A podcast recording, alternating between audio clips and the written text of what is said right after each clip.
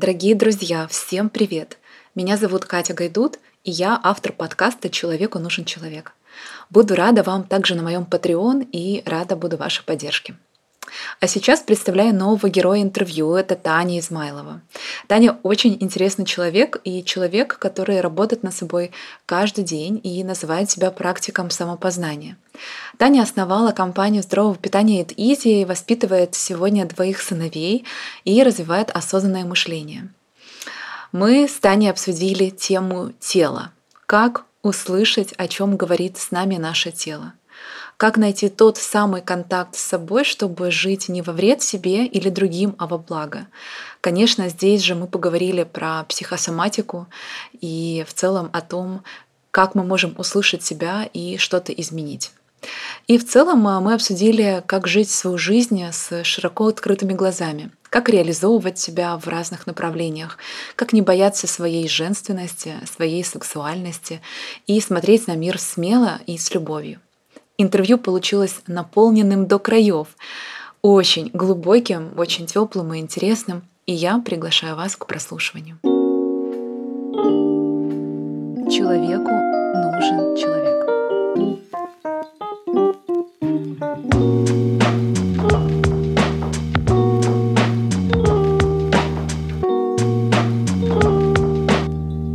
Таня, привет. Привет. У нас с тобой очень интересная атмосфера, потому что я нахожусь у тебя дома. Да. И первый вопрос, который я тебе хочу задать, кто ты? Катюш, я рада тебя видеть, и особенно рада видеть тебя у себя дома. На вопрос, кто я, я отвечу так, что я сто процентов духовное существо, проходящее опыт в человеческом теле, находящееся здесь, на планете Земля. Это так, если емко обо мне. Вот. Ну, конечно же, как у любого человека, личности есть роли, и они есть исключения. Я и практик самопознания, я и мама, я и бизнесмен, а предприниматель, и человек, который постоянно движется, развивается, изучает и познает этот мир. Мне почему-то захотелось а, вот сразу после этого вопроса тебе интуитивно задать вопрос, во что ты сегодня веришь?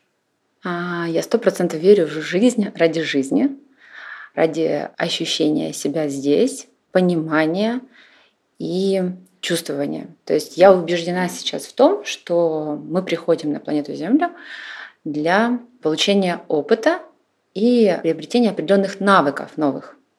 Соответственно, все, что происходит в нашей жизни и в жизни каждого человека, у каждого человека это свой мир, своя вселенная, вот э, он за этим и приходит, вот он за этим и живет, да, то есть как бы и получает. У каждого он совершенно разный, и вот в это я очень верю.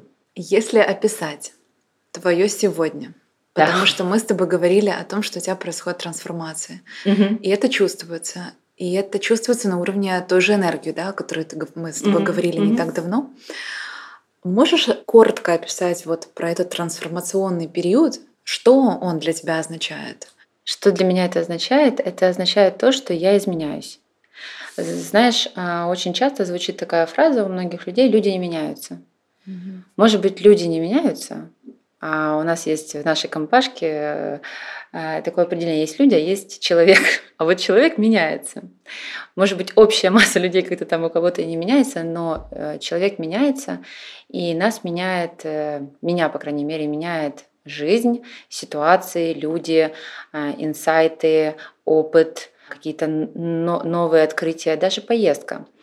И так происходит, когда а, выходишь уже в эту, на, на этот путь, трансформации, осознаний, пониманий, а, когда ты можешь считывать а, пространство, о чем оно тебе говорит, когда, ты, э, когда я уже подружилась со своим телом, подружилась э, со всем, что меня окружает, и я считываю информацию отовсюду, что меня наполняет, и понимаю, о чем эта ситуация, о чем этот человек, почему э, сейчас я к нему то или иное чувствую, а, что мне с этим надо делать.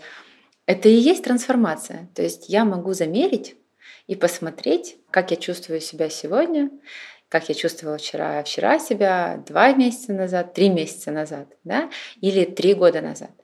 И я четко могу понять, что это трансформация, потому что э, Когда мы меняемся мы, меняемся, меняется наше пространство, меняется наше тело, меняется наше сознание. И как раз-таки, если человек говорит, я, допустим, сильно изменился, но у него в пространстве ничего не поменялось, а, у него не поменялся дом, квартира, там, машина, одежда, то, как он говорит, как он выглядит и все остальное, я сделаю свой вывод, что, скорее всего, человек пока желает этих изменений, но они пока глобально не происходят. Если посмотреть на меня, как я тебе сказала только что, да, что только дом мы перестроили третий раз уже, то есть мы его сносили, переделывали и обустраивали.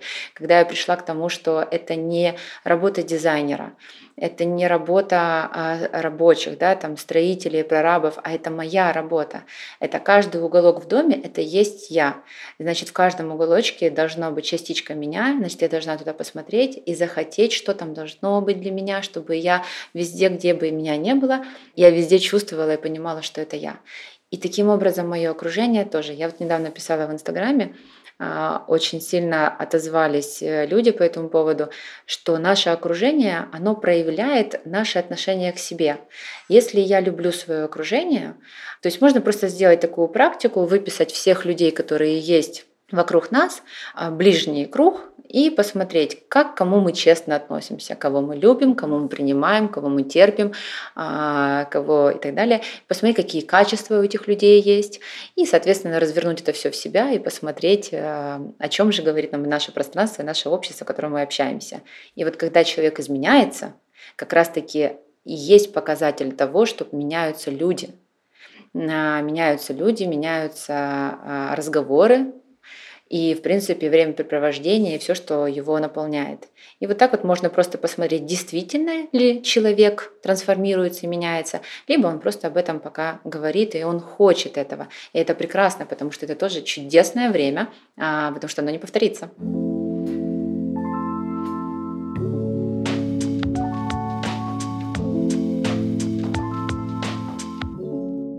Когда, почему и как ты решила что-то изменить?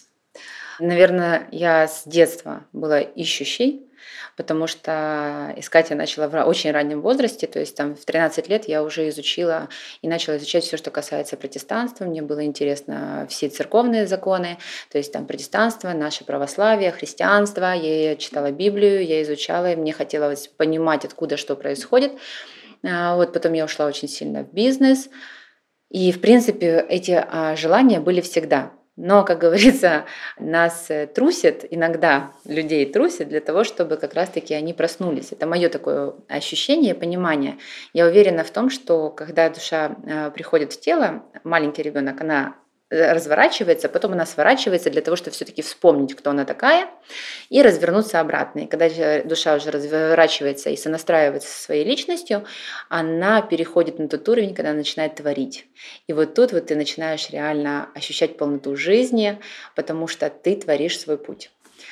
Конечно же, я была, наверное, не исключением из правил, то есть мое окружение мне не нравилось, мне не нравилось все, что меня окружает, меня многое раздражало, я как бы, да, я, я добивалась очень много успехов по жизни с точки зрения бизнеса, с точки зрения а, профессионализма, я постоянно ставила какие-то себе амбициозные цели, которые достигала. И вроде бы все как бы ок, но как-то мне счастье это не добавляло. А все же гонятся за счастьем. А, вот, хотя как бы я опять же поменяла свое мнение сейчас, и а, для меня слово счастье, оно немножко такое утрированное, плоское, потому что все люди думают, что счастье это когда ты ходишь в каком-то дзене, и вот нет, это когда для меня это сейчас, это тогда, когда все происходит в жизни и острые моменты, и пикантные, и какие-то, может быть, кризисы, какие-то а, сложности, но я другая. Я по-другому на это реагирую, я по-другому это воспринимаю, я по-другому это проживаю, и я кайфую от того, что я проживаю. А многие люди не могут понять меня сейчас. Таня, ты развелась там 4 месяца назад. В смысле, ты сейчас серьезно? То есть э, знакомые, близкие говорят, ты обманываешь себя, обманываешь всех. Я говорю, окей, ну, как бы, если так хотите думать, думайте, это ваше мнение, я с ним не спорю. И я была не исключением из того, что мне действительно хотелось э, какого-то более-менее спокойствия. Я шла за каким-то спокойствием. То есть я думала, что можно дойти до какой-то точки дзена, и как бы вот э, все будет хорошо. Но пока я шла по этому пути, я так влюбилась в путь, вот, что сейчас я действительно нахожусь в какой-то этой точке, но все ситуации, которые происходят э, вокруг меня, они э, не болезненные, они не, меня не выбивают из колеи, они только меня усиляют, укрепляют, э, наполняют. Я вижу глубокий смысл, я вижу высокую точку происходящего. А, и приходит много осознаний, новых опытов, и это меня будоражит. То есть я называю себя практиком самопознания, потому что действительно я копаю сама, частично сама, частично с учителями, в зависимости от того, на каком моменте я нахожусь. Если мне нужен какой-то апгрейд или я что-то не могу сама понять, то я иду дальше. То есть когда мне нужно было понять, а, как мое, увидеть как я танцую по жизни, грубо говоря, да, то есть я пошла к хореографу и сказала, что давай посмотрим, как я танцую а, сама по жизни, да, то есть я, работая с телом, я работаю с пространством, я всегда читаю, о чем мне говорит тело, вот, и Поэтому, конечно же, а, сильно такой трансформационный период у меня начался с 2014 года, когда я ушла с Укргаздобычи, где я работала последние 4 года, и а, где добилась, наверное, всех для себя показателей, которые я могла добиться. То есть, Например? Как бы, но у нас э, сначала была амбициозная цель, это за три месяца запустить отель. То есть и я амбициозный человек, как бы, и я э, ставлю цель, не вижу препятствий, и я иду к ней. Мне было все равно на зарплату, все говорили, Таня, у тебя есть свой бизнес, зачем ты ушла на зарплату 4000 гривен? А у меня просто, мне было интересно, мне было классно. Я сказала своему на тот момент генеральному директору, говорю, я запущу отель и уйду. Он говорит, в смысле, куда уйдешь? Я говорю, ну, как? Дальше в свой бизнес, говорю, и тебе же нужно запустить отель. А, вот, ну, мы как бы были в очень классных дружеских отношениях и до сих пор остаемся. Вот, но так получилось, что там одна цель э, заканчивалась, наступила другая цель. Э, мы захотели это как раз-таки было время э, Евро-2012. Мы захотели принять э, европейскую сборную и это была такая очень амбициозная цель, потому что отели, которые имели право участвовать э, в отборочном туре, они были выбраны еще в 2007-2008 году. Был специальный каталог и все остальное, то есть туда было попасть практически невозможно. Но нет слова «невозможно». А, у нас работал еще коммерческий директор э, Коля, вот мы сейчас скоро увидимся, я лечу в Дубай к нему. Не к нему, а в гости, но мы встретимся. И мы такие посмотрели друг на друга, давай это сделаем, давай. И мы это сделали. Нам говорили ребята с УЕФА, которые работали, мне говорят, ну как бы шансы очень маленькие, но мы привезем сюда первую сборную, просто покажем, э, мы будем ехать в другой отель, и мы заедем к вам. И вот как они с вами познакомятся, они сразу же, они все дружат команды, все э, директора команд, они, у них есть общие чаты, они все передают друг другу информацию и все остальное. И первые приехали дончане к нам, и когда мы с ними пообщались, они написали, что, господи, это невероятное место, и мы за него будем будем драться. Mm-hmm. Вот. И в итоге мы встречаем, мы э, принимали шведскую сборную, потому что шведы выиграли все три игры, у них было в Украине, и им отдали просто это право. Хотя мы работали и с, с немцами, и с итальянцами, со всеми. Вот. Ну и там как бы был очень интересный э, период жизни, потому что там Ибрагимович, который ест детей вроде как на завтрак, как нам говорили и так далее. То есть это было потрясающе. Э, мы очень многие штуки там я сделала, те, которые никто никогда не делал, и это все было вкусно и интересно. А потом как бы была наша сборная Украины, потому что когда они узнали, что есть такое место, и мы там сделали потрясающее меню и все остальное, мы там все подобрали, а я заключила еще контракт с нашей э, украинской сборной, они сейчас базируются э, в этом отеле. Поэтому мне было все интересно. Ну и пришло время, когда мне захотелось двигаться дальше. Я за полгода закончила и передала свой пост и ушла ушла. Там был как бы э, небольшой проект, где он закончился для меня на тот момент э, трэшем. И э, как бы я на тот момент подумала, что я потеряла всех своих друзей, потеряла все свое окружение, потому что там мне казалось, что было предательство и куча-куча всего. Но это позволило мне закрыться на неделю дома, э, все обдумать заново. И таким образом родилась Этизи. И вот с того момента все понеслось. А, потому что Итизи это просто трансформационная э, штука для меня. Через полтора года, практически, ну, может быть, чуть-чуть больше, два, я встретила своего мужа. А в 2016 году у нас очень быстро завязались отношения, и свадьба через два месяца после знакомства, потом беременность, и а, он начал уливать деньги в Этизи, он захотел, а, он очень амбициозный, он вообще про масштаб, про расширение, он все, надо строить фабрику, нужно расширяться и так далее. Я беременная, вот это вот все начала строить. И меня просто вот так вот, как центрифуга крутило. И параллельно с этим а, мы вступили в отношения как муж и жена, а, оба не готовые к этому, неосознанные, не понимая, что это вообще, как это. И мое тело начало сильно мне это все проявлять. То как? есть э, я набрала 31 килограмм. А это как минимум это первое, что было показательно видно, что девочка, которая занимается здоровым питанием, которая в принципе знает обо всем, как правильно питаться, я росла как на дрожжах. То есть э, все думали, там и моя массажистка, и все, что я там как-то супер много ем и все остальное. Я ела нормально. Да, я ела больше, чем обычно, но это не та еда, а, которая набирает так много веса. Тело мне полностью показывало все, что происходило со мной внутри. А, а что происходило?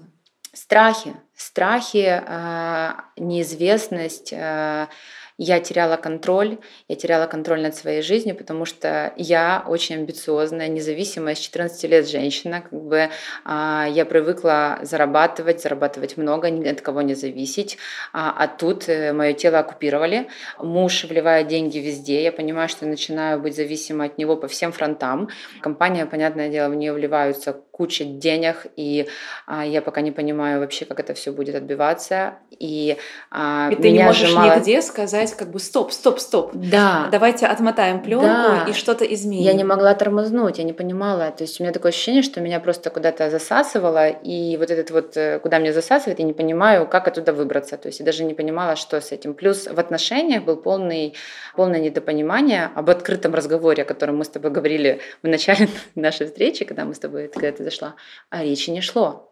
Ну, то есть э, я не умела бы говорить открыто и откровенно. Э, у меня такой же был партнер на тот момент времени, он точно так же. Каждый ходил себе что-то думал, каждый крутился в своем мире и не понимал, что происходит. То, что было классно, это была всегда большая благодарность друг другу и большая забота то есть э, друг о друге. И вот это, наверное, нас э, спасало и помогало, потому что все остальное Неслось. Давай да. притормознем. Вот Давай. если со, со стороны сейчас твоего опыта, угу. твоей проработанности угу. и каких-то таких твоих собственных техник осознаний, как бы ты, если вот можно было бы перемотать эту пленку назад? Никогда. Что никогда? Как Ничего бы, ты... бы не поменяла. Ни одной запятой бы не поменяла в своей жизни. На самом деле мы пишем сейчас э, большое мое интервью. А, я готовлю большую такую научную работу. Я хочу показать людям взаимосвязь между тем, что происходит в жизни и для чего оно происходит, потому что многие люди думают, что когда происходит какая-то болезнь или очень а, сложный случай, это все, это его там наказывают, это еще что-то. А я хочу показать другую картинку, что на самом деле плохие штуки могут реально вести нас к чему-то очень великому и грандиозному.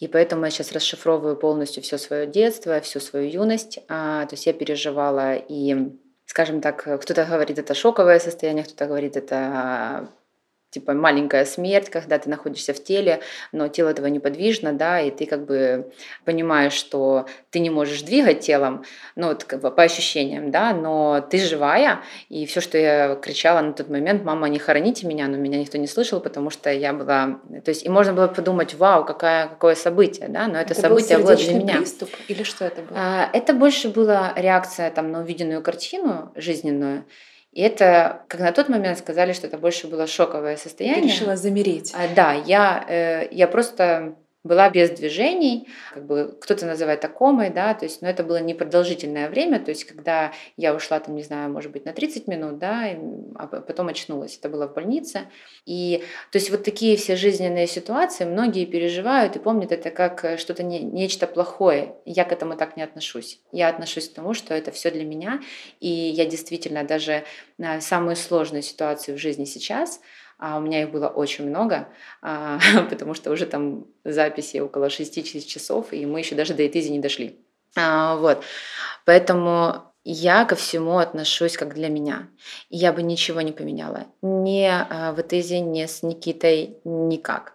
То есть я действительно, я очень благодарна пространству, я очень благодарна всем помощникам э, с небес, которые помогают мне творить мой путь для того, чтобы я получала тот опыт, который я хочу получить, и те знания, которые я хочу получить.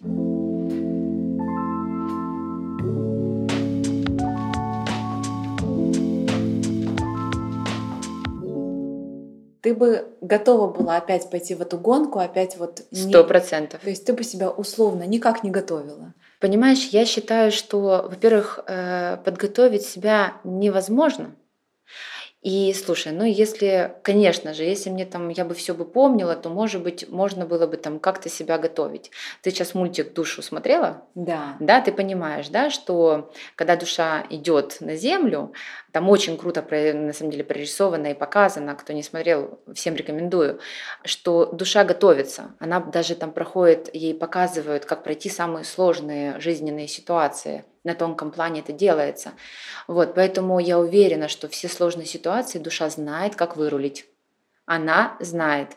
Просто пока человек не проснулся, это мое мнение, да, то есть как бы ему непонятно, как слепой котенок, да, который как бы тыкает носом, но интуитивно он знает, куда идти. Просто людям страшно туда идти. А, я иду туда, где мне страшно. То есть если я знаю, что а, я на какую-то тему не хочу говорить, значит, это туда, куда мне нужно идти.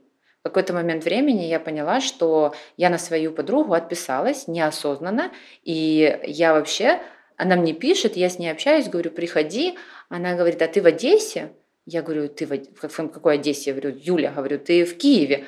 Она говорит, нет, ты переехала жить в Одессу, Таня, и давно. Я захожу на ее страницу в Инстаграм и понимаю, что я от нее отписана.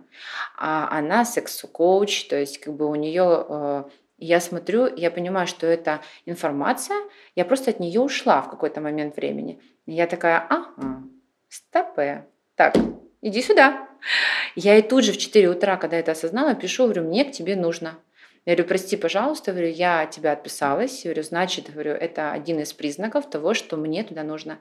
А, когда человек не может на какую-то либо тему говорить, иногда начинаешь какую-то тему затрагивать, люди начинают плакать, люди начинают истерить, они говорят, нет, это все не так. Если есть жесткое отрицание чего-то, непринятие, нежелание смотреть в ту сторону, это все туда, куда человеку нужно идти.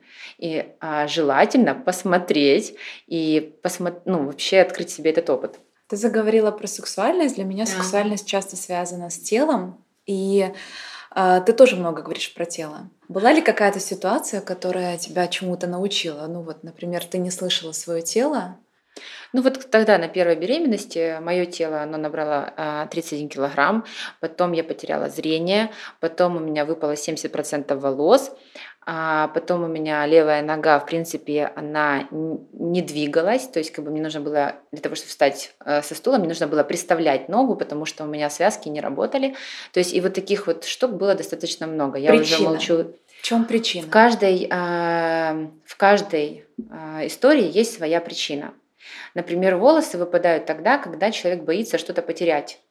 У меня тогда так много было, чего я боялась потерять, начиная от себя, своей независимости, мужа, денег, работы и все. Я все боялась потерять, потому что а, я не понимала, а, какого-то основного принципа, наверное, да, что, во-первых, там а, муж это не твоя собственность, ты его потерять не можешь, он тебе не принадлежит, дети тоже, а деньги это просто поток, это просто энергия, и как бы она идет, и это невозможно этим владеть, как бы, и если ты с ней дружишь, значит, как бы Э, все хорошо. Если у тебя где-то идет какая-то а, остановка, значит, это вопрос на подумать и понять, в чем вопрос.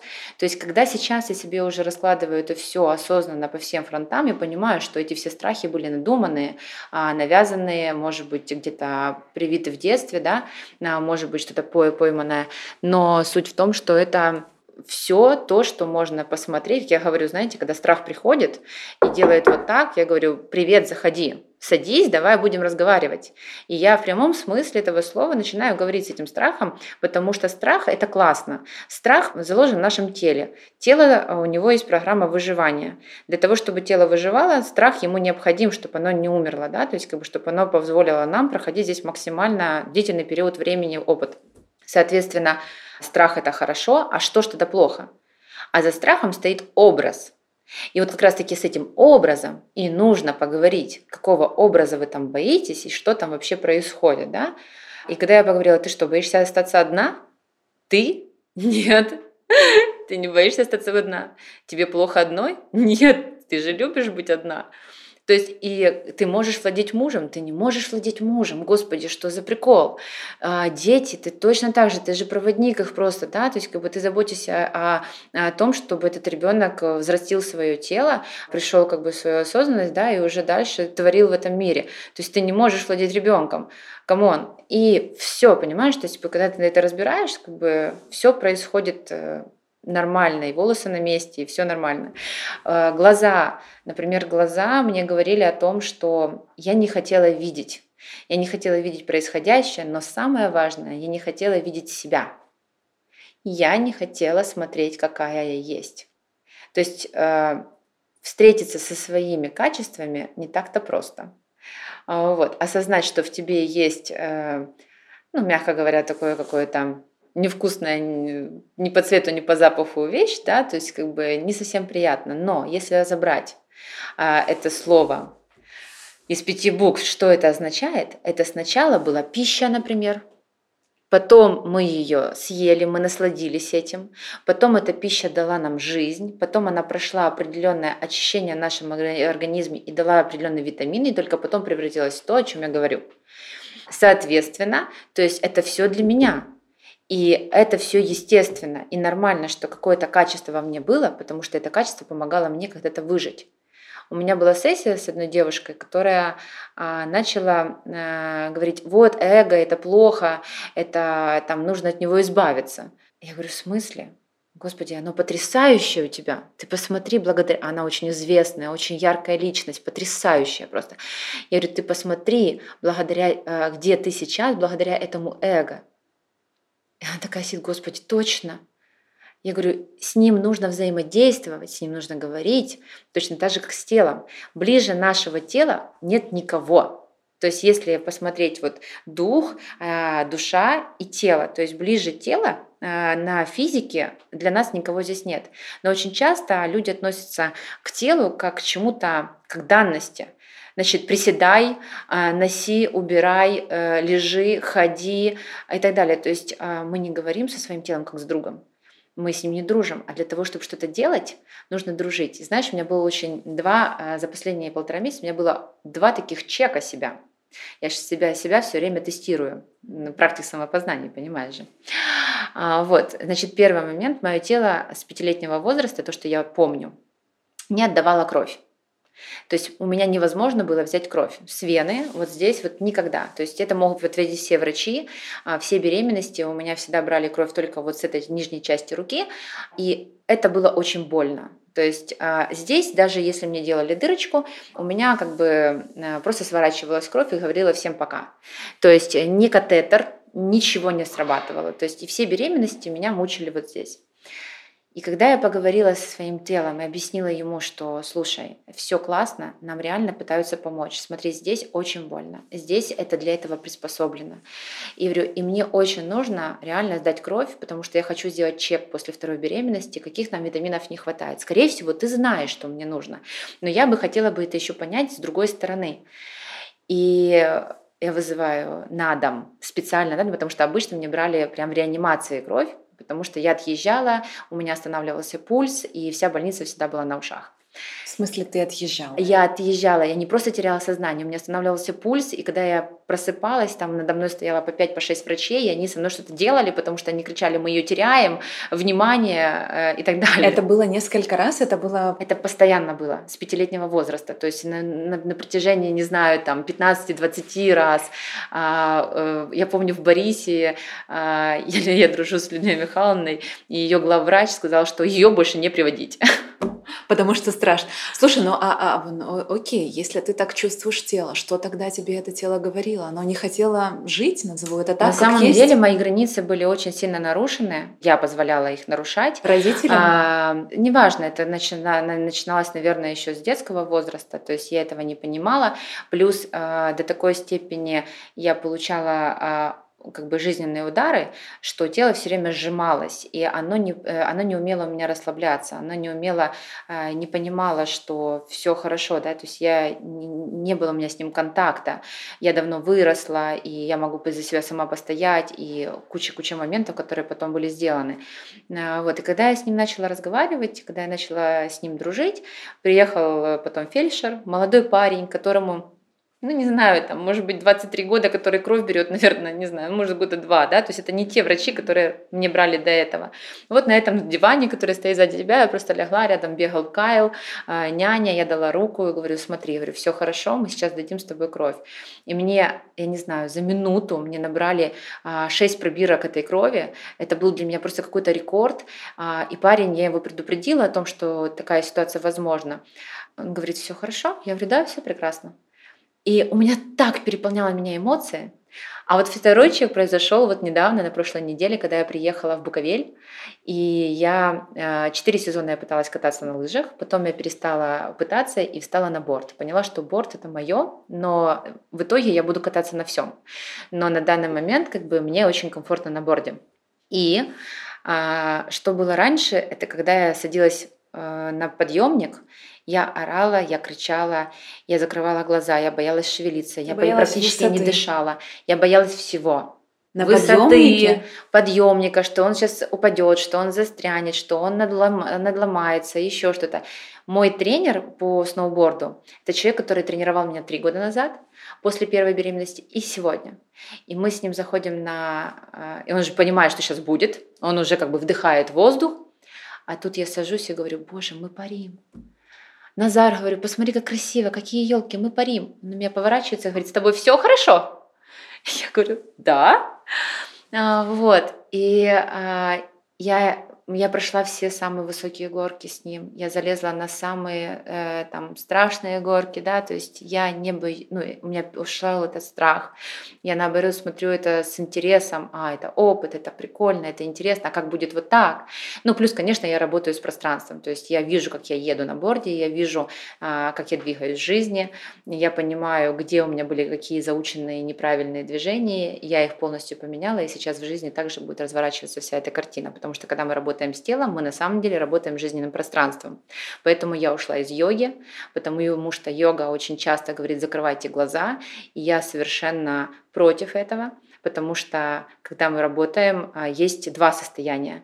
Мы работаем с собой внутренне, тогда мы закрываем глаза. Медитация, а, успокоение, а, дыхание, Вообще, закрывайте глаза и делайте, что хотите. Но когда ты работаешь с пространством, я хочу видеть. И я хочу знать, я не хочу, как слепой котенок, двигаться по жизни. Я хочу понимать, что я делаю с пространством. Поэтому я сейчас перешла на осознанные тренировки тела. И когда я тренирую свое тело, я работаю со своим жизненным пространством.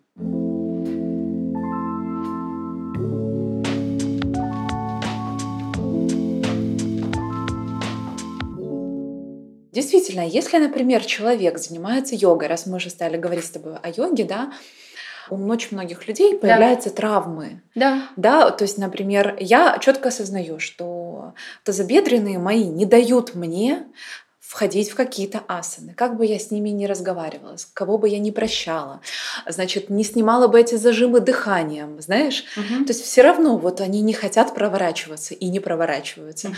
Многие рвут связки на ногах, некоторые а, травмируют поясницу. Угу. Почему это происходит? Ведь казалось бы, да, то есть мы настраиваемся угу. в йоге. Сначала мы делаем медитацию, потом угу. мы делаем дыхание. Угу. Потом мы заходим в практику, угу. мы стараемся держать как бы связь с собой, но все равно происходят какие-то моменты. У меня есть мнение по этому поводу, конечно же.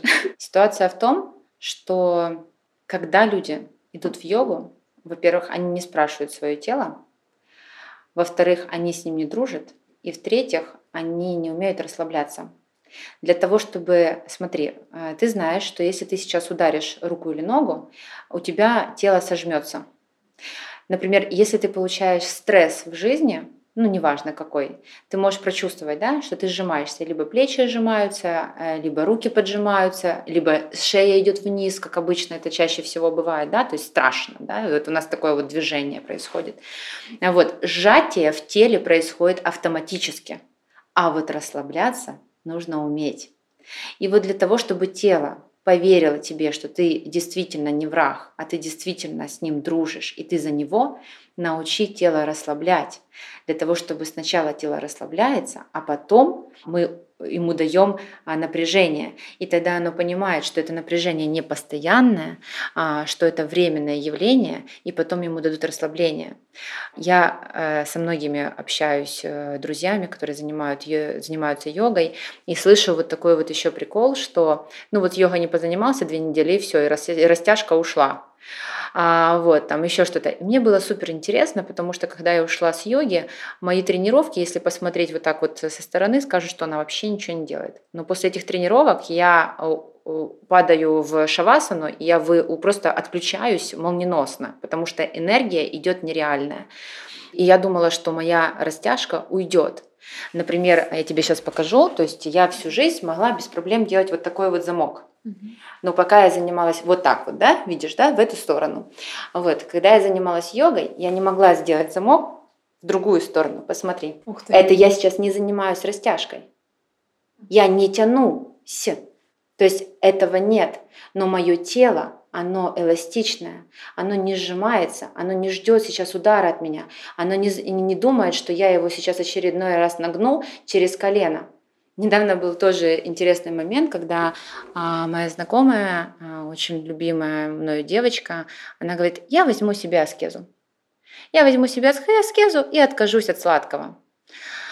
Я молчала, потому что я всегда за то, что э, давать возможность человеку проходить его опыт и его... Э, было время, когда я рассказывала о том, что ой, нет, нет, нет, не делайте или еще что-то, и поняла, что это совершенно все неверно, потому что человеку нужно получить его опыт для того, чтобы ты знала, что это не работает.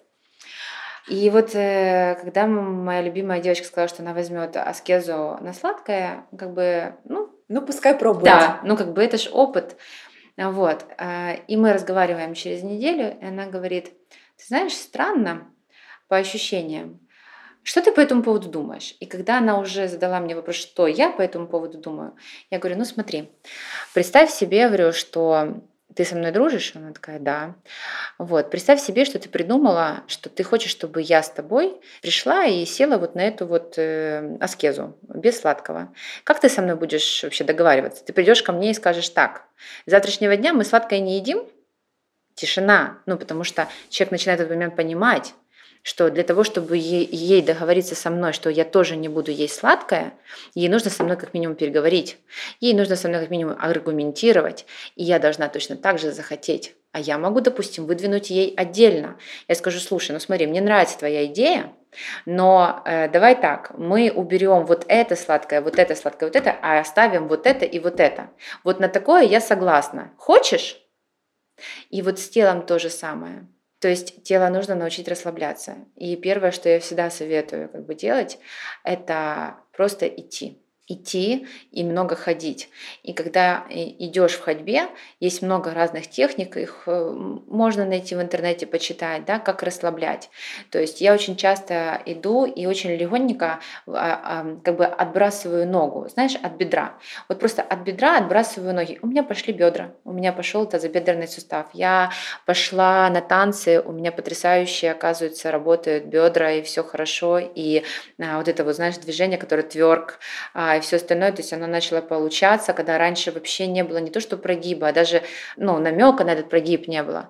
А, вот, пошла сексуальная энергия, да, то есть пошло все движение, потому что мне, я просто начала расслаблять. Потом я почувствовала о том, что мое тело хочет рисовать восьмерку. То есть я начала ходить, но начала в ходьбе рисовать восьмерку, и таким образом я расслабляла одну часть, вторую часть. И тело научилось мне доверять, оно понимает, что я даю ему отдых, что мы чаще всего с ним наслаждаемся в отдыхе и только потом чуть-чуть напрягаемся там, где нужно. И а, что еще тело всегда показывает, понимаешь? Например, брекет-система люди ставят, там еще что-то. Но это же все внешние изменения. А, вот. а если не работать с внутренней формой, то чаще всего эта штука вылезет какой-то другой части. Ага, ты мне поравняла зубы, я тебе там искры, ну, исправлю что-то другое, чтобы ты все-таки поняла, что эта проблема есть внутри, и этот вопрос есть, который как бы требует внимания. То есть наши внутренние штуки, они отражаются на нашем теле. Мы имеем сейчас тело, то, которое мы заслужили, извини, да, то есть как бы, которое мы делали на протяжении там, 35 лет. У меня были определенные качества, определенные а, паттерное поведение, которое тело как бы оно заучило, показало и проявляет сейчас. И для того, чтобы было гармонично, я не говорю о том, чтобы не работать через внешнюю форму, но я говорю о том, чтобы не делать только через внешнюю. Если женщина будет только заниматься своей внешней красотой и не думать о своей внутренности, то э, тело просто постареет, и все. То есть, как бы она придет к тому, что там в 30-35 все хорошо, а в 40-45 она будет иметь то лицо, которое она заслужила, да, то есть, как бы им, ну... Лицо. Да. А, я хочу тебе задать вопрос, так как ты действительно, да, вот на ты с телом. Сейчас у очень многих людей э, есть вопросы с кожей. Да акне, прыщи, да. растяжки, морщины, ну, миллион всего, да. там, начиная от какой-то э, да. аллергии на холод, высыпаний и так далее, и заканчивая... Мне очень часто пишут в моем инстаграме, «А, Таня, что вы колите в лоб? А, да, вот, э, вот эти все морщины, растяжки, да. а, кожа, это о чем? Кожа самая большая вообще, самый большой орган на, теле человека, это ну, потрясающе, как она создана, вообще там же есть несколько э, как бы мембран, да, то есть как она пропускает. Кожа – это границы. Первое, что приходит мне сейчас в голову, то, что я могу тебе сейчас сказать, я могу по каждому отдельному человеку говорить отдельно, но кожа – это граница. Высыпание на теле а, – это и раздражение, а, это подавленные эмоции, это подавленные как бы, чувства, которые не проявлены, которые человек не готов проживать. Да? То есть как бы где-то раздражение, где-то злость, где-то еще что-то, как человеку проявить. Например, многие страдают герпесом на губе. Да?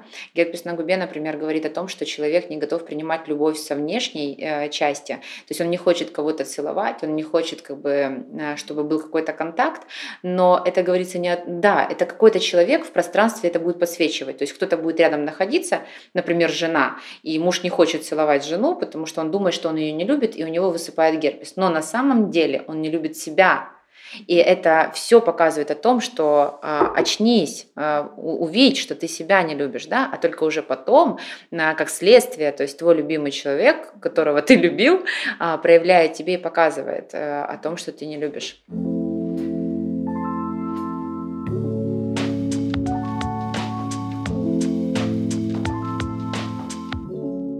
У меня к тебе есть вопрос от э, спонсора подкаста. Э, это бренд H&M. Угу. И я тебе хочу задать э, три вопроса угу. от бренда.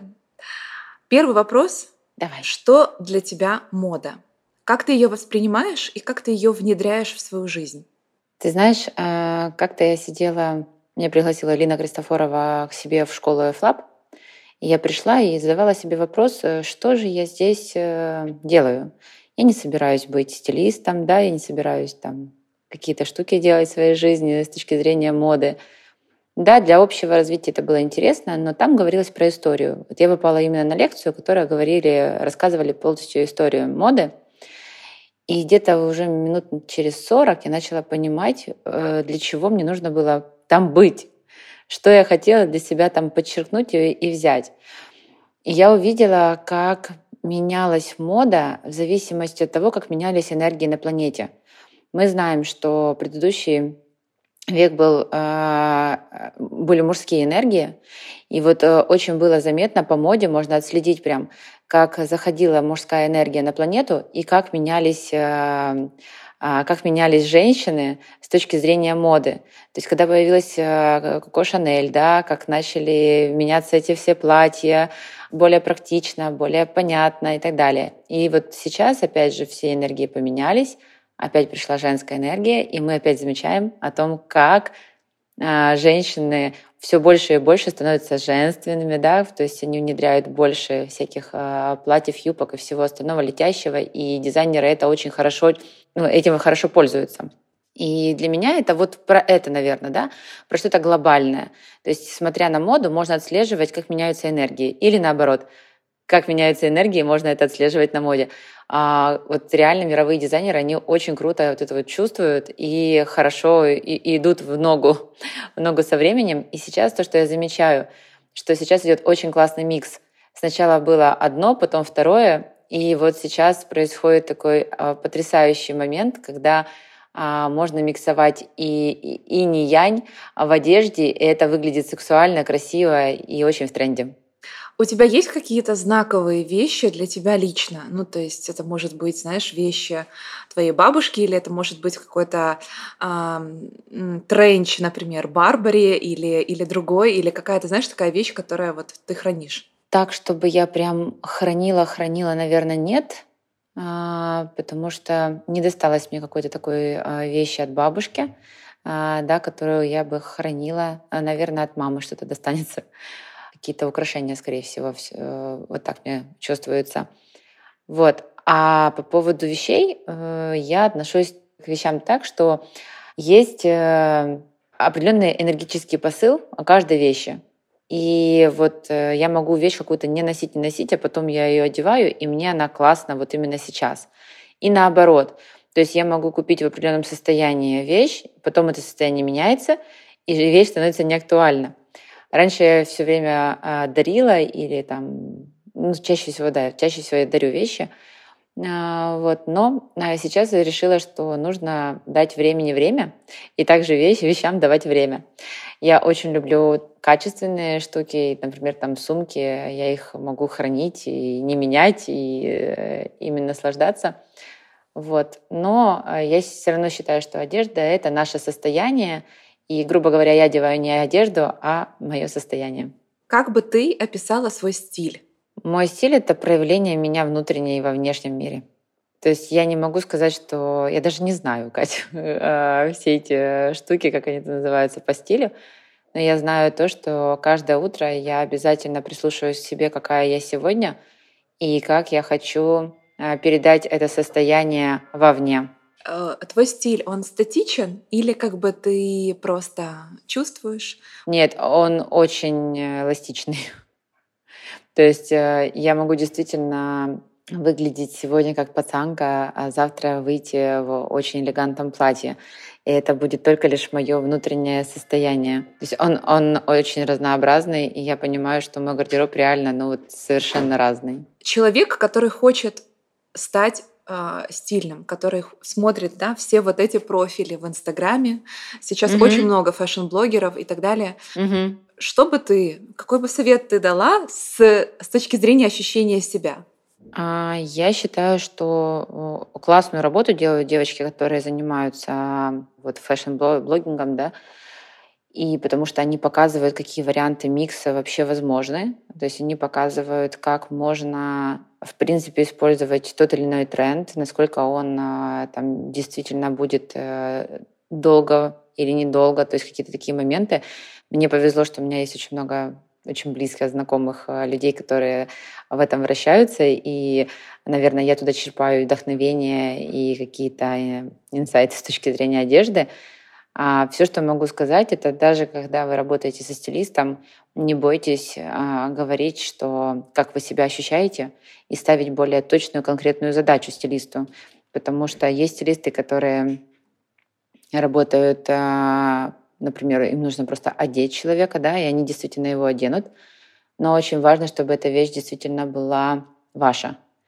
И когда вы ее одеваете, а, у меня есть такой тест. Я одеваю вещь, и если я чувствую себя в ней. Какой-то вещи, то есть если она нарядная, я чувствую себя празднично, но при этом мне должно быть комфортно. Вот мне нравится слоган э, у Мари Фрута с ее бренда одежды connected — это комфортный секс. То есть как бы ты чувствуешь себя комфортно и сексуально одновременно. И вот сначала нужно понять, э, для чего мы эту вещь покупаем, для какого состояния. То есть если это для вечеринки, это одно, да, если это для дома, это другое. И тогда можно прочувствовать, какое состояние я хочу получить, а, находясь дома или находясь на вечеринке. И тогда, когда вы уже меряете конкретное платье, либо юбку, либо что-либо, а, вы себе задаете вопрос, а чувствую ли я себя так, как я хотела себя чувствовать именно для этого мероприятия. И тогда все становится на свои места. Я таким образом очень быстро делаю покупки. То есть мне не нужно а, долго, потому что я одеваю вещи, если я действительно чувствую себя, например, для вечеринки я хочу выглядеть и, и красиво, и сексуально, и комфортно. И если я это так не чувствую по одному из пунктов, значит, эта вещь не моя, потому что я не смогу расслабиться. Соответственно, я не смогу транслировать то состояние, которое я хочу. Это вот э, очень часто могу наблюдать, э, когда девушки одевают, э, например, очень высокий каблук, и э, как бы, да, оно очень красиво, но не, не всем подходит там колодка, например, из Сен-Лоран или те же лабутены, да, то есть э, я из тех женщин, которые действительно, у меня есть одна пара лабутенов, которые удобны, все остальное для меня супер неудобно. И если я даже одену супер красивые в тренде э, туфли, но я при этом буду себя чувствовать неудобно, то э, это будет все на смарку. Поэтому вот это вот ощущение себя, это, наверное, самое, самое важное, чтобы действительно можно надеть кеды и выглядеть сногсшибательно, потому что так будешь себя ощущать.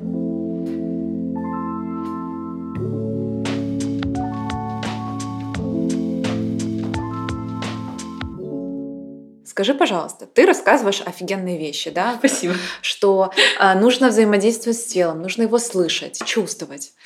Но мы живем в таком мире, когда ты просыпаешься там в 6 утра, в 7 да. утра, тебе нужно готовить завтрак да. себе, семье, детям. Да. Потом ты еле-еле ухватываешь какое-то время там на условно Сурья Намаскар, которое угу. быстро за 5 минут ты сделал хотя бы что-то да, для угу. своего тела и у тебя уже звонки, письма, ты едешь по пробкам, у тебя там подкасты несутся, да, да, да, музыка да, несется, да. звонки несутся. Я очень рада, что ты о себе говоришь.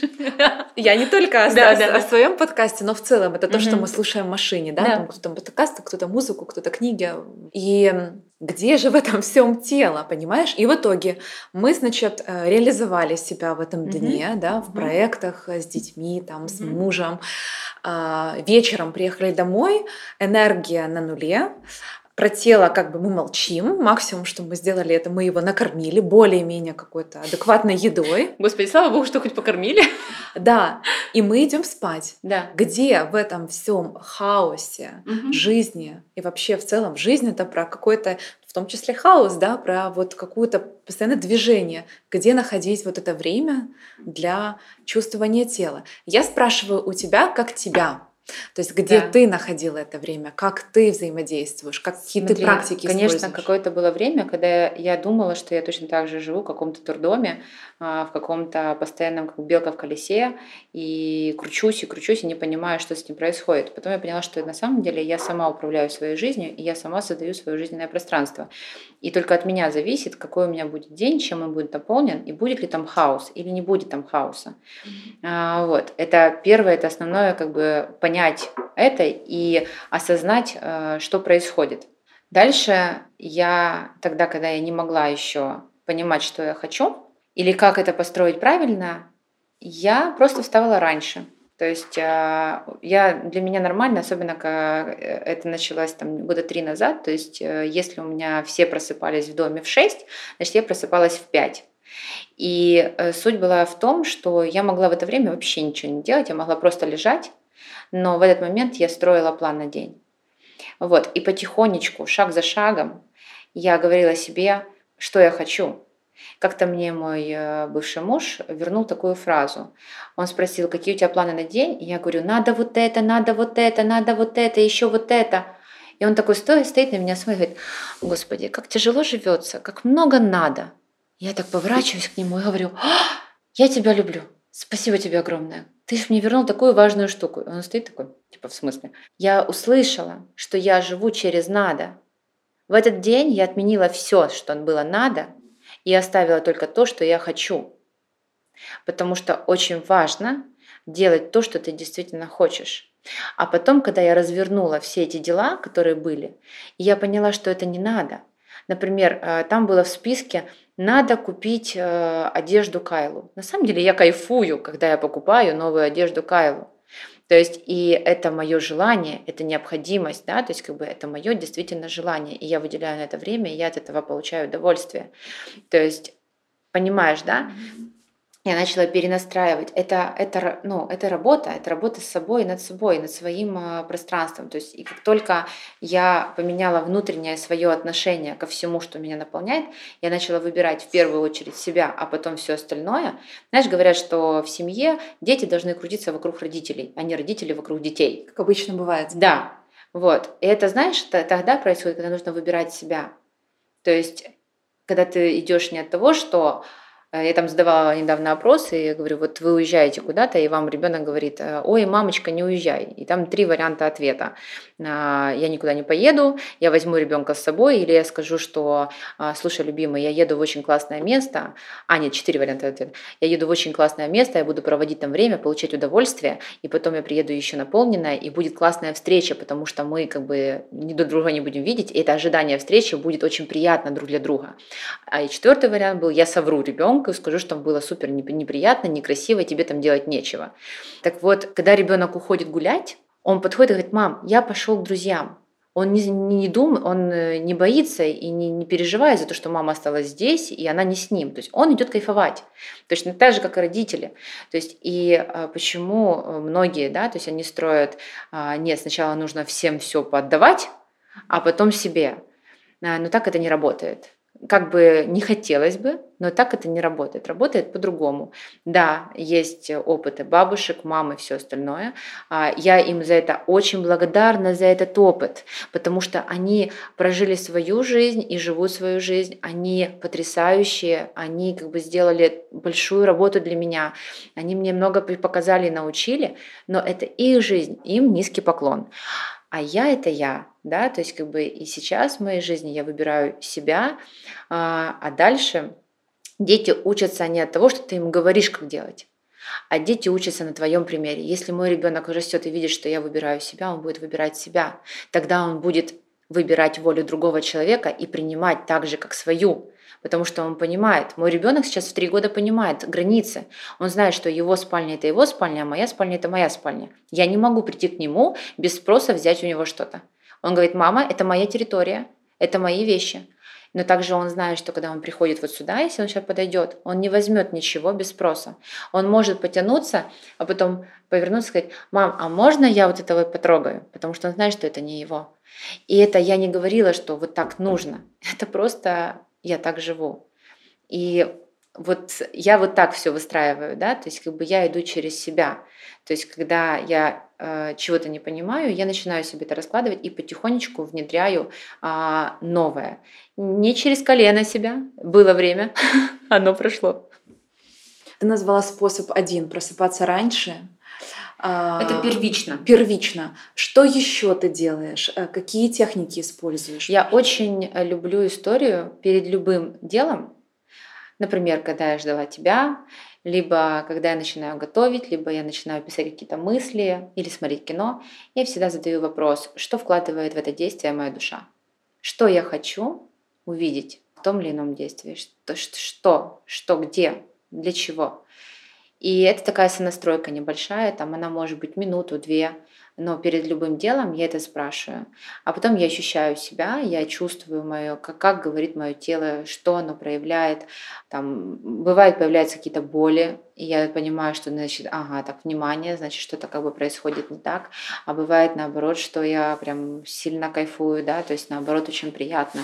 А, вот. И это как вот с растяжкой, да, то есть когда я поняла, что у меня растяжка никуда не ушла, а стала еще лучше, а, я поняла, что я все делаю верно.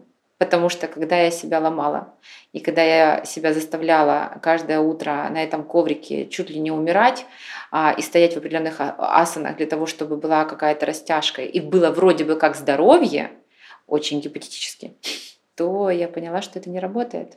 Можно все отследить, да? То есть ты сразу понимаешь, вот если это работает, то класс, значит, я это беру, и это моя история. Если это не работает, значит, это не моя история. Понимаешь, есть классные инструменты. И ты тоже начинала, допустим, а, свою, свою жизнь да, с а, пятиразового питания. Это инструмент. Его можно применять, он рабочий инструмент, но нужно понимать, для чего ты его применяешь и в каком как бы, периоде времени, да, и так далее. А, вот. Но это, допустим, я себе не представляла жизнь постоянно том, чтобы я все время чувствовала, не чувствовала, а спрашивала у кого-то, что мне съесть на завтрак, обед и ужин. Это как-то странно, правда? Что мы там садимся за стол, а это мне можно съесть, а это мне можно съесть. Но это какая-то дурость. И меня это просто выводило из себя. Я думала, что, ну, господи, ну как это? А потом я поняла, что ну, просто пока нет сонастройки со своим телом, пока ты а, как бы учишься этому, например, да, то можно использовать этот инструмент. Но в это же время научиться говорить с собой. Есть разные техники. А, есть техника маятника по телу. То есть ты можешь спрашивать, да, нет, э, понимание, что хочет, что не хочет. То есть можно просто задавать себе момент. Можно э, взять, э, съесть курагу и сказать своему телу, слушай, я сейчас буду кушать курагу, а, вот покажи мне, а, полезно мне или не полезно, покажи мне. И тело покажет. Оно может там показать тебе плюс 200 грамм на утро, да, то есть и ты будешь понимать, что, наверное, как бы это не та была пища, да, то есть, а может сразу тебе там желудок как-то отреагировать, а может наоборот пропустить и все хорошо.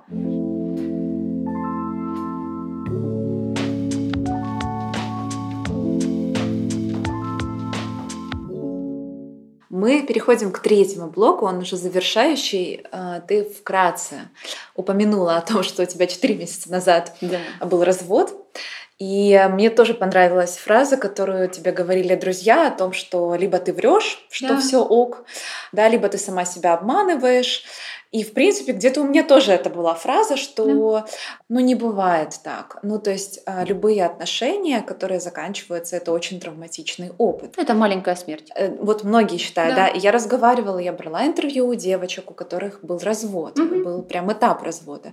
И каждая говорила, что это пипец. Угу. Ну, то есть это мягко сказано, да. да?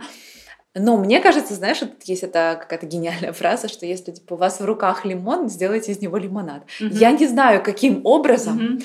но ты взяла вот эту вот всю какую-то энергию, которая была как бы где-то негативная, mm-hmm. и перевернула ее в свою трансформацию и дала себе, знаешь, как ракета, а, а, вот, вот эту вот, э, поняла, вот эту Ты вот... очень круто почувствовала и очень правильно сейчас сказала, потому что я считаю, что любая энергия — это та энергия, на которой можно что-либо трансформировать.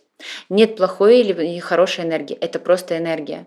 И действительно, когда происходит какой-то стресс, изменение и все остальное, то а, чаще всего даже вроде как мы считаем негативную энергию, ее можно трансформировать в благое дело. Кто-то бизнесы начинает, кто-то еще что-то. То есть а, у всех по-разному это происходит. И понимаешь, в мою жизнь а, пришел человек хороший, и он уйдет хороший, потому что а, я выбрала этого человека, и я действительно своего бывшего мужа очень люблю, уважаю, и я ему безмерно благодарна. Ну, то есть а, это этой душе я безмерно благодарна. Что могу сказать, что э, неприятно личности. Да, меня штормило целых три дня. По одному дню в неделю. В этот момент мы переживали разные ситуации, то есть пока я переживала этот э, момент э, в этот день, мне было не совсем приятно, а я чувствовала вот это вот, во мне кипела какая-то энергия, и я ее действительно отправляла на другое, потому что я понимала, что все это идет для меня, и все, все, что не происходит, это я сама создаю себе, потому что я прохожу здесь опыт, да, то есть как бы вот радикальное прощение очень хорошо об этом показывает в этой книге, то есть она очень иллюстрирует очень легкими словами эту всю историю. Потом я э, всегда ухожу на пике. То есть, когда любой праздник, я люблю уйти тогда, когда мне супер весело. И у меня есть такое четкое понимание, что отношения нужно завершать не тогда, когда все плохо, но как раз-таки, когда все плохо, не завершайте отношения, пожалуйста. А, пожалуйста, сядьте и поговорите с друг другом, а что вы действительно друг от друга хотите. У тебя был подкаст с, Вовой Задиракой, вот он об этом говорил немножко. А, вот действительно, что вы хотите друг от друга.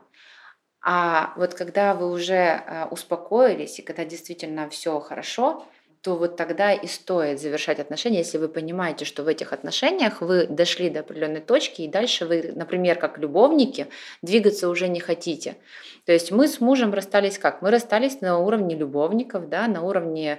Э, страсти какой-то, как я поняла, Не да? то, что страсти, а то, что мы не проживаем в одном доме, но у нас роль мамы, папы остается, у нас остается роль партнеров по бизнесу, и э, у нас остается ну, хороших знакомых, друзей. То есть я знаю, что я этому человеку могу позвонить э, в любое время дня и ночи, сказать о любой своей проблеме, а, о любой, и я знаю, что он меня услышит, и он придет мне на помощь, точно так же, как и я ему. А могу с ним поделиться самыми крутыми штуками. Когда я ехала сейчас в Карпат, у меня текли слезы с глаз а, от счастья, от того, что я сделала еще один чек, как я изменилась. И я с ним делилась до такой степени, что я говорю, Господи, как я тебе благодарна за эти 8 дней, за то, что я смогла это сделать. Понимаешь, а, есть много разных историй, то есть есть родовые программы, есть личные программы. И всю эту энергию, то есть нужно просто понимать, что происходит. Когда мы с мужем сошлись и когда мы с ним расходились, мы прорабатывали очень много родовых программ. И как раз-таки вот это время у меня вот было колоссальным. То есть э, я за три месяца действительно выгребла очень много всего, что моя семья э, там годами и из поколения в поколение как бы не могла пройти. Она как, не могла как? пропускать, отпускать. Угу. А, то есть у нас э, болезненные были очень расставания в семье, и люди не могли с благодарностью отпустить. А, я для себя изобрела технику, методику, я понимаю, как это работает, я могу ее передать, я могу рассказать, как это работает, то есть и, и все.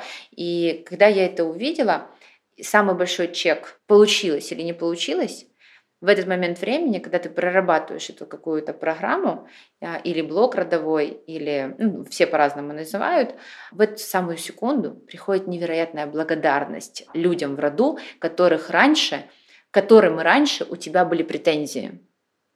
И вот это показательно. То есть, если у тебя были претензии к маме, к папе, к брату, сестре, бабушке, дедушке и так далее, то есть, если прорабатываются вот эти вот э, претензии, а у нас в основном в семье, в семье были проблемы именно в отношениях, именно парные, мужчина-женские отношения, вот именно там были проблемы. И когда я почувствовала благодарность а, к роду, тогда я поняла, что все хорошо. А, и я понимала, что если бы не произошел этот разрыв э, с Никитой, то я бы не смогла бы это все сделать. А, вот и все. То есть э, как ощутить вот эту благодарность? Это какая-то техника? На самом деле все, все ты работаешь со своим сознанием, и ты работаешь с, с э, паттернами поведениями. То есть, ну, там элементарно, если хочешь, я сейчас в двух словах могу объяснить, как это работает. А, постараюсь, по крайней мере, быстро. Э, например, что-то легкое.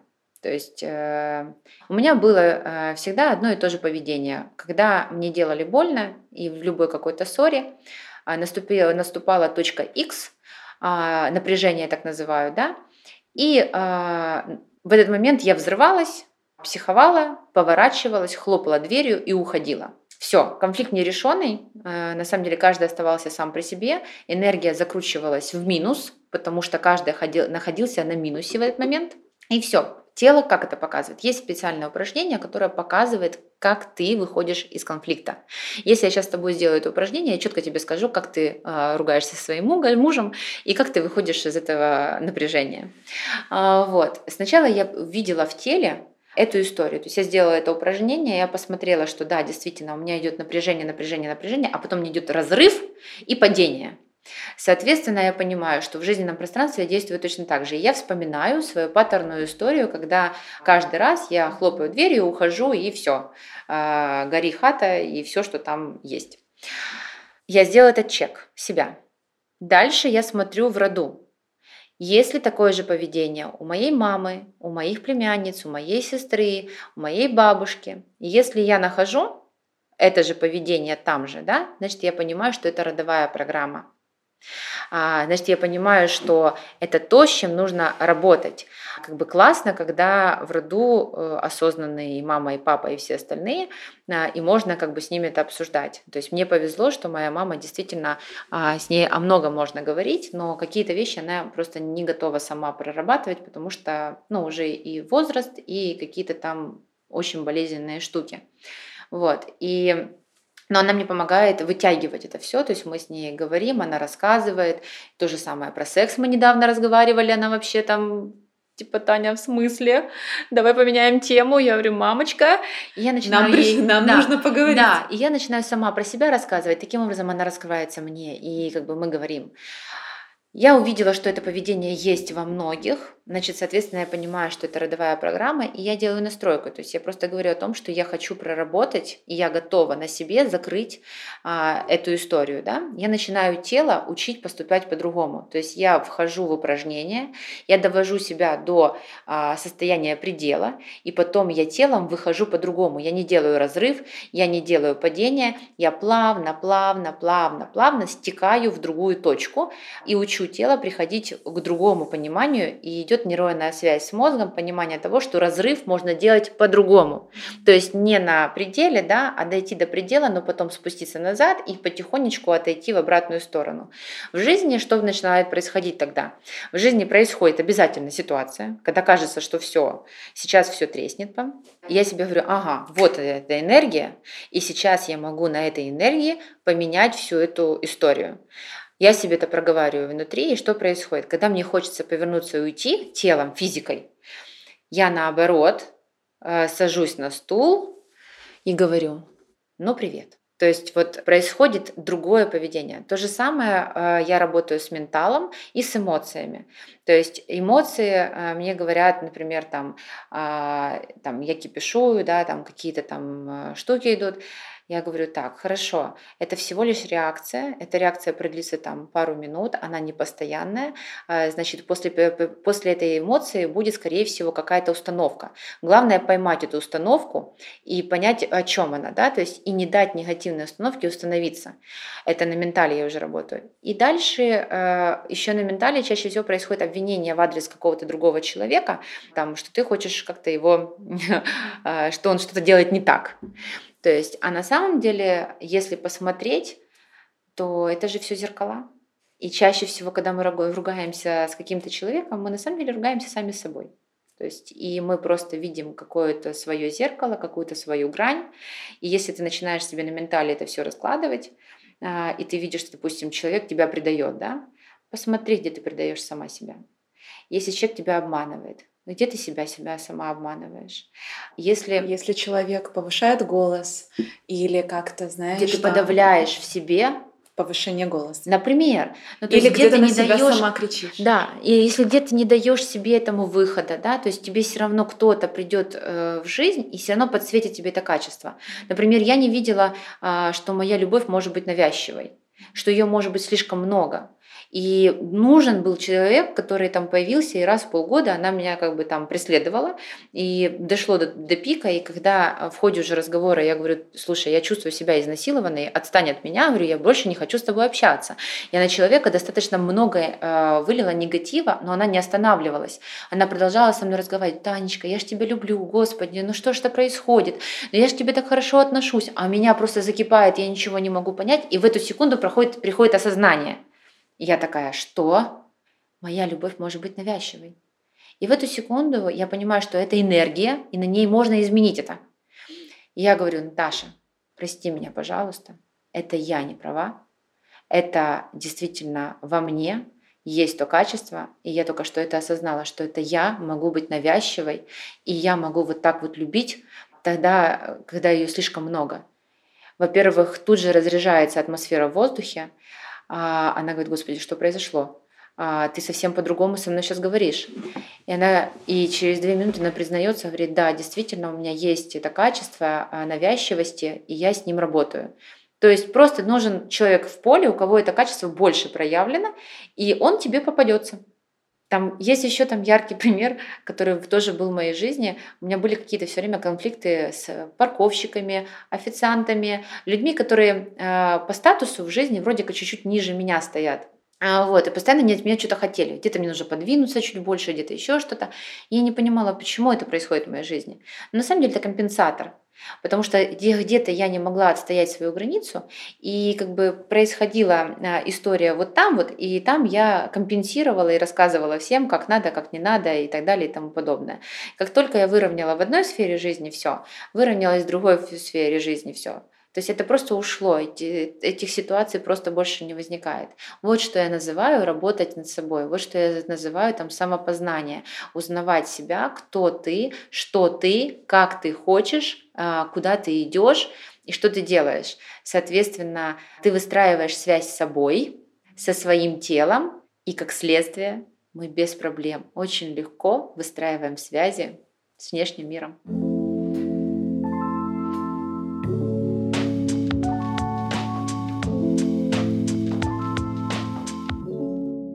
А, есть э, такая замечательная тема, которая я их связываю почему-то вместе, это жертвенность и сексуальность. Mm, интересно. А, да, почему-то мне эти темы идут вместе, и мне кажется, что чем больше ты жертвовать, тем меньше в тебе сексуальности. Сто процентов. И эм, опять-таки, да, я хочу вернуться к тому, что очень многие девушки, если бы они остались без отношений, да, либо это развод, либо это расхождение, либо кто-то кого-то бросил или сказал нам не по пути, а скорее всего очень много девушек ушли бы в жертвенность. Они бы ушли в то, что я какая-то не такая, угу. я не до, угу. я не устраиваю, угу. со, со мной что-то не так, я всегда буду одна, раз от меня ушли, или же раз я не смогла я выстроить поняла, отношения так, да. У меня к тебе тут сразу вопрос, как изменить эту парадигму? Была ли у тебя вот эта парадигма жертвенности? Смотри, а, мне очень нравится книга «Пять травм души». Да, я знаю. Вот, знаешь эту книгу. А, Луи... а, Лиз, Лиз Бурбо. Бурбо, да, она ее написала. И там э, говорится о том, что у души есть пять травм, э, так или иначе они активизированы какие-то в большей степени, какие-то в меньшей степени. Вот, конечно же, я читала, конечно же, я смотрела. То есть у меня была травма очень активно покинутости брошенности, и когда мне там даже... Это беглец. Да, то есть даже когда мне там говорил там Э, учитель, допустим, или медиакоуч, там, я с тобой буду заниматься, но вот в этом не буду заниматься, я могла впасть там в эту травму, например, да. Mm-hmm. То есть, конечно, я э, смотрела в ту сторону, я с собой разговаривала, разговаривала со своим эго и вообще как бы это все раскладывала себе через осознанность, что происходит и почему оно так происходит. Это первое. Второе, что, что основное в, в, во мне, это я поняла, что подстраиваться под кого-то жертвовать или терпеть, особенно терпеть, вот там, где люди, женщины терпят, вот там нет сексуальности. Я просто это увидела и сказала себе, а смысл? Это знаешь, как э, нервничать. В какой-то момент времени я заметила, что я нервничаю, например, перед прямыми эфирами, перед интервью, и я поняла, что эта нервозность меня меняет. Меняется моя мимика, то, как я говорю, то, как я звучу, сколько у меня слов-паразитов появляется – и я так посидела и подумала, а зачем? Вот что мне от этого, где мое... Привычка. Ну, да. привычка, ты привыкла к этому. Вот, и все, и как бы я себе поговорила и сказала, что я больше не хочу нервничать. И перестала нервничать. Точно так же я больше не хочу быть жертвой.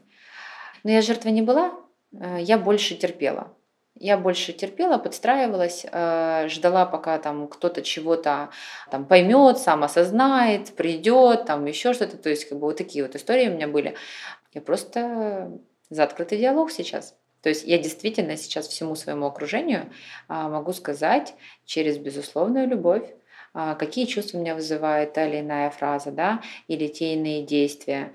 То есть, что я переживаю в этот момент, а, как я это ощущаю. Если я не могу понять, что со мной происходит, я прям так и говорю.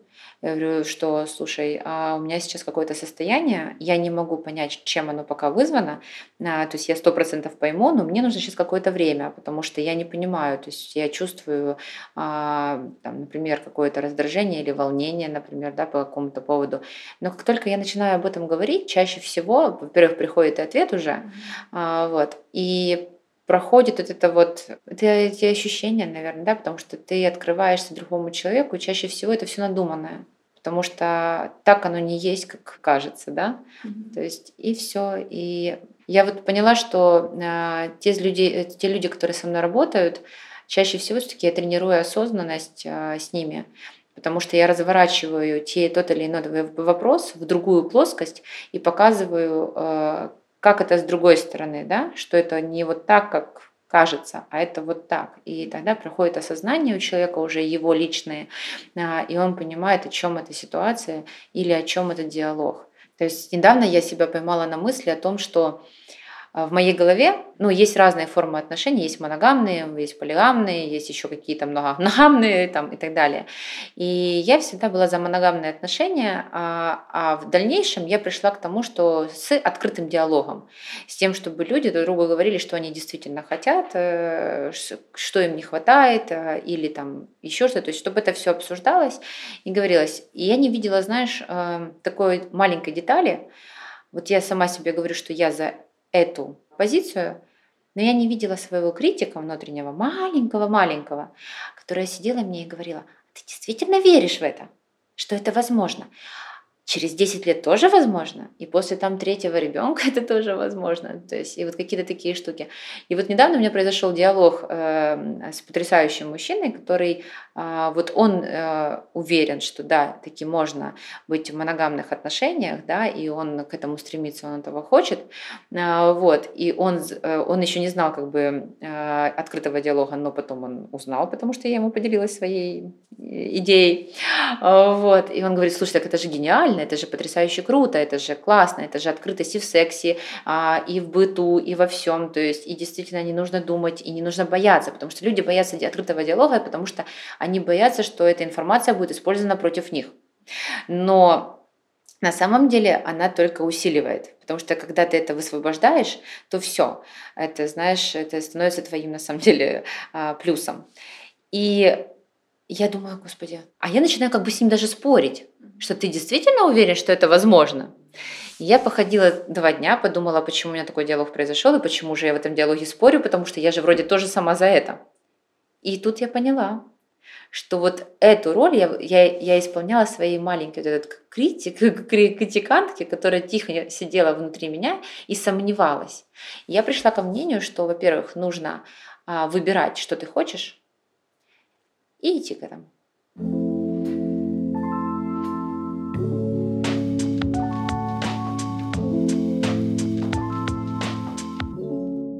Как это быть сексуальной? Для меня сексуальность – это энергия, и это смесь энергии, и не янь. Я очень э, хорошо плавала и там, и там в отдельности, а потом я пришла к балансу. Потому что было время, когда я очень была про янскую энергию, я очень такая, а, ну вот ее было у меня много, и она меня превалировала и так далее и тому подобное. Потом я ушла в инскую энергию, потому что мне рассказали, что женщина, она же там как бы про плавность, э, там принятие, любовь, заботу, ласку и тра-та-та и ля-ля-ля. И я очень долго там плавала, плюс еще беременность э, усиливали все эти моменты. И потом я поняла, что как-то я не чувствую этой сексуальной энергии, что-то здесь не так. Потом подумала, что м, то есть вот есть этот значок и не янь, да, то есть черное, белое, неравнозначное, только там это раньше я делила на мужчину и женщину, потом думаю, господи, так это же человек, это же вот все одно, вот это вот я, это я. И там всего равно, да, просто в какой-то момент времени мы используем либо то, либо то.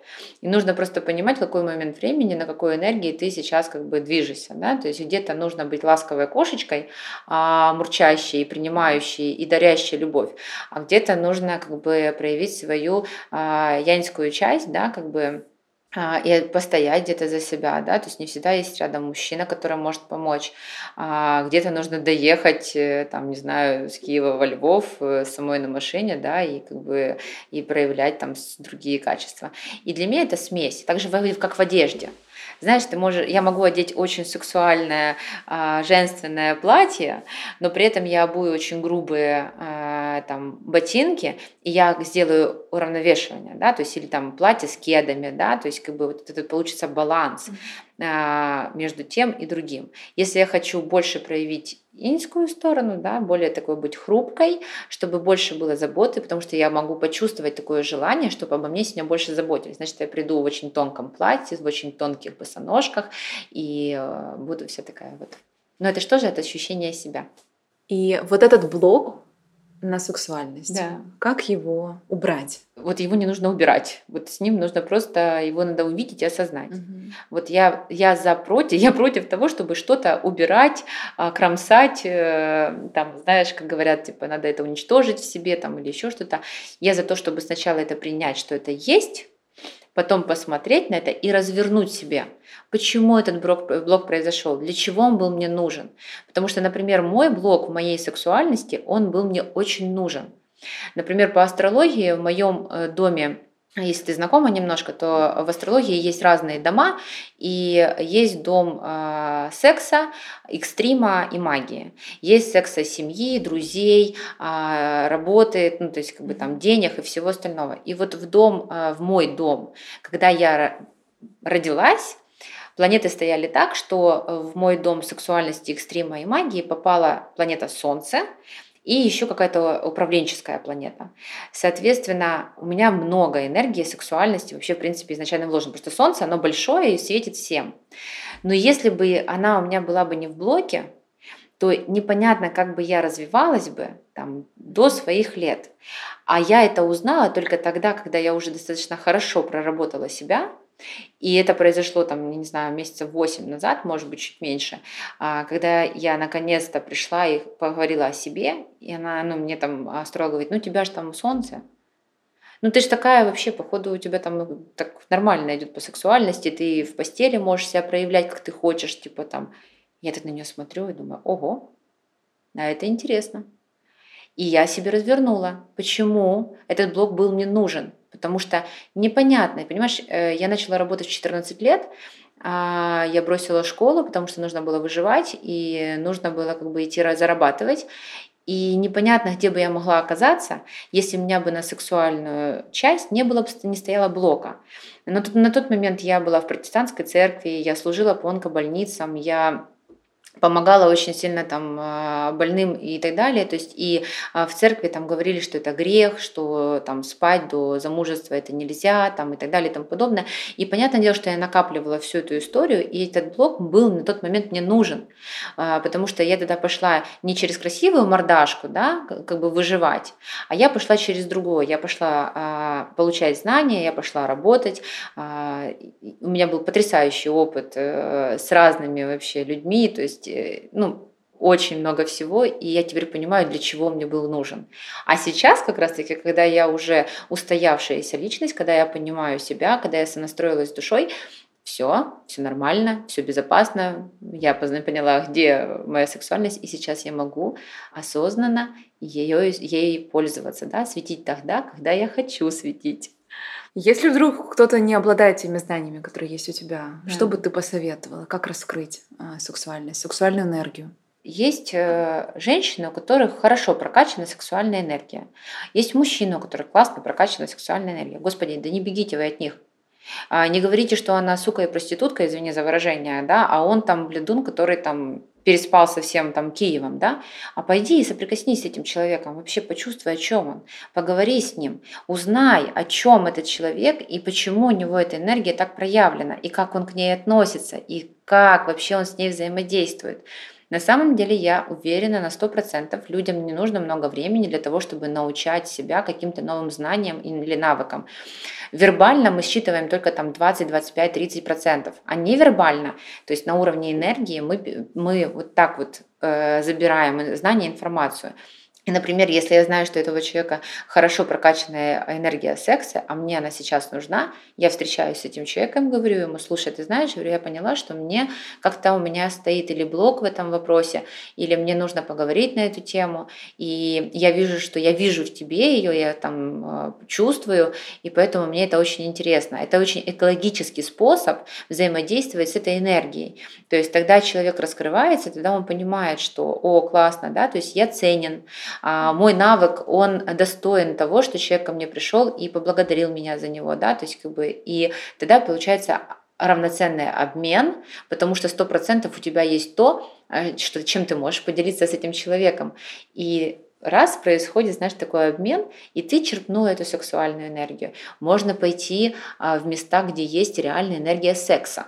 А знаешь, для меня такие места, как там, допустим, БДСМ-бар, или э, у нас проводили в Киеве вечеринку Санктум, это там э, очень прикольная тема с Лос-Анджелеса, да, с плейбоя, то есть это очень дорого, красиво, потрясающе, там дорогой секс и все остальное. Но там прям вот, угу. знаешь, я говорю, там очень честно. Потому что очень часто приходишь на вечеринки, где все люди все равно думают про секс, но они а, об этом молчат. А там как бы об этом не молчат, и просто это все вот на твоих глазах. И можно себя поместить туда и почувствовать, просто прочувствовать это и впустить эти энергию и не блокировать, да, понять, что это, ну, все же для нас, ну, все занимаются сексом.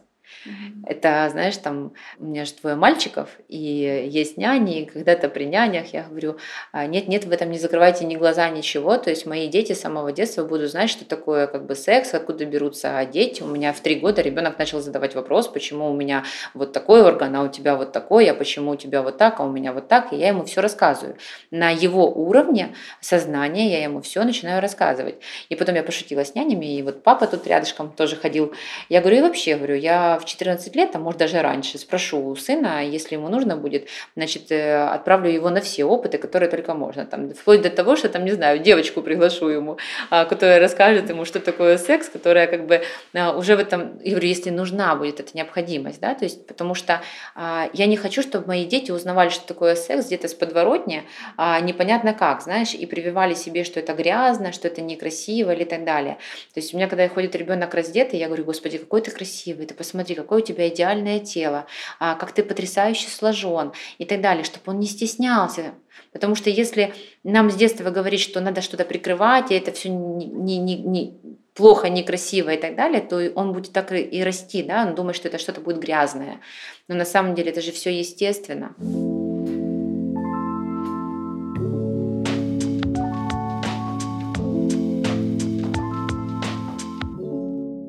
Дай, пожалуйста, свой посыл э, тем, кто будет слушать наш подкаст.